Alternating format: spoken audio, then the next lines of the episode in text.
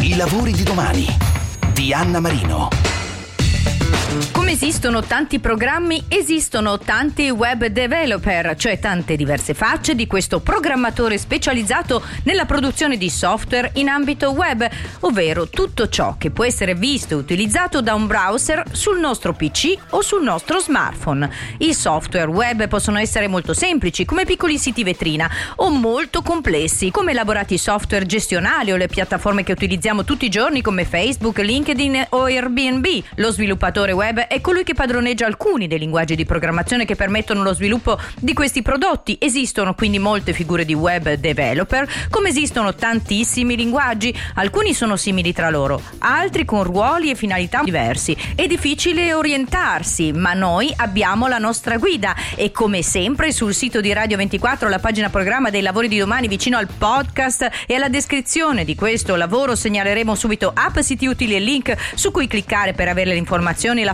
formazione perché no dritte sulle opportunità per questa figura su cui puntare e incentivare con fondi anche europei per la sua formazione e il suo sviluppo. Questa è la strada da seguire per i giovani e non solo e questa è la strada che ha seguito e ci racconta Riccardo Barbotti, web developer e ci racconta anche quali figure ci sono nel suo settore? In questo momento io coordino un gruppo di diversi web developer. Il web developer è un'area del development in generale, quindi della programmazione in generale, perché eh, chi fa sviluppo software programma appunto quei software che sono le applicazioni, eh, i siti web, tutto ciò che eh, ha un, può avere un'interfaccia, quindi tutte le, cose che usiamo tutti i giorni nei nostri cellulari, nei nostri computer. Questo è tutto il capitolo programmazione, quindi il capitolo sviluppo developer. Chi fa web development si concentra su un'area specifica che è appunto legata ai prodotti web, cioè i siti web che possono essere eh, da particolarmente semplici a particolarmente invece complessi quindi da gestionali, piattaforme, immaginiamo Facebook, Airbnb, sono comunque siti web, però sono molto complessi.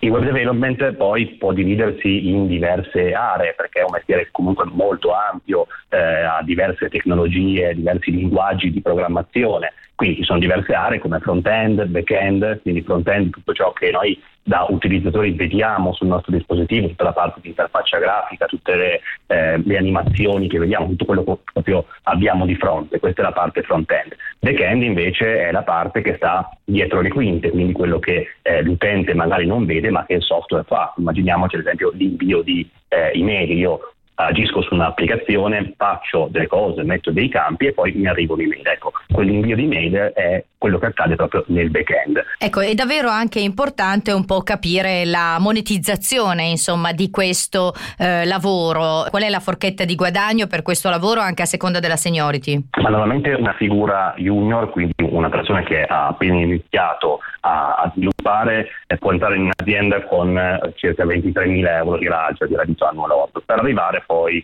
a circa 50.000, ovviamente dopo un certo grado di seniority. C'è da dire che eh, c'è una crescita rapida fino ai 35.000, quindi dal momento in cui si arriva in azienda si cresce abbastanza velocemente fino a, a quella soglia, imparando quindi a, a lavorare bene dopodiché la crescita è un po' più lenta fino a questo, questa 50.000 euro, poi dopo spesso lo sviluppatore si evolve in qualcosa di diverso, quindi eh, magari assume ruoli più manageriali, più di tech lead, quindi diciamo figura di riferimento tecnica, di CTO, quindi di coordinamento delle attività di sviluppo. Questo per quanto riguarda i dipendenti. Poi numerosi web developer sono freelance e in quel, in quel campo le tariffe oscillano dai 150 euro al giorno ai 400 euro al giorno lordi eh, per, per, ogni giornata lavorativa. Dove ti sei formato tu? Qual è stato il tuo percorso formativo anche a partire dalle secondarie? In scuole secondarie io ho fatto un liceo scientifico, eh, poi mi sono laureato in ingegneria gestionale, quindi qualcosa che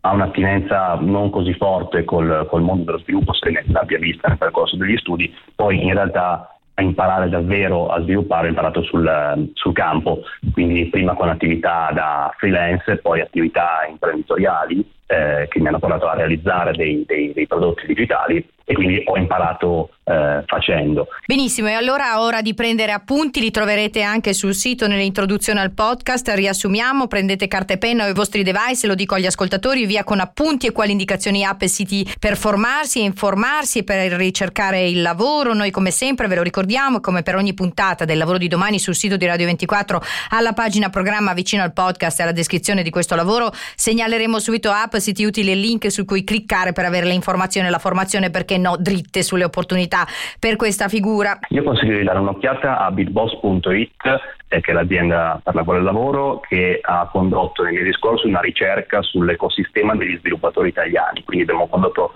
eh, appunto questa, questa, ricerca per capire gli sviluppatori chi sono, cosa fanno, qual è il loro trattamento economico, quali sono i loro desideri. È una risorsa, è una risorsa che può essere particolarmente utile eh, per chi vuole farsi un'idea su questo ecosistema eh, così in grande fermento eh, come si sta muovendo.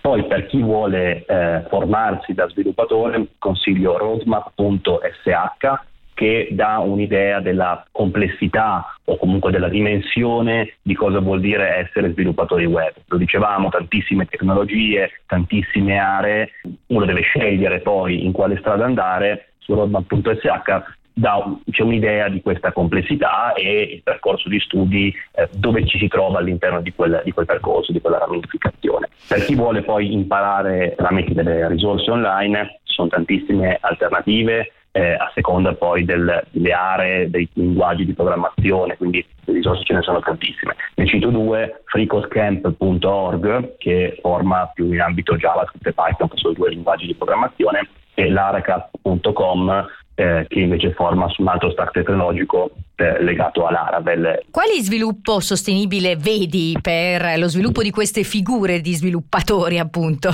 sostenibile ovviamente perché nel senso che si occuperanno probabilmente anche a tutto tondo di temi legati alla sostenibilità digitale per esempio. Sicuramente sì, tutto dipende molto da, poi dalle aziende che coordinano i team di sviluppo che eh, cosa vanno a sviluppare. Sicuramente lo sviluppatore ha un fortissimo impatto, anzi è, è colui che dà il vero impatto poi alle persone nella fruizione di prodotti digitali che possono favorire la vita degli utenti in mille modi, renderla molto più comoda, esplorare nuove linee di business che prima non, eh, non esistevano, nuovi mercati, far lavorare meglio le aziende e di conseguenza gli utenti. Avete sentito Riccardo Barbotti, web developer.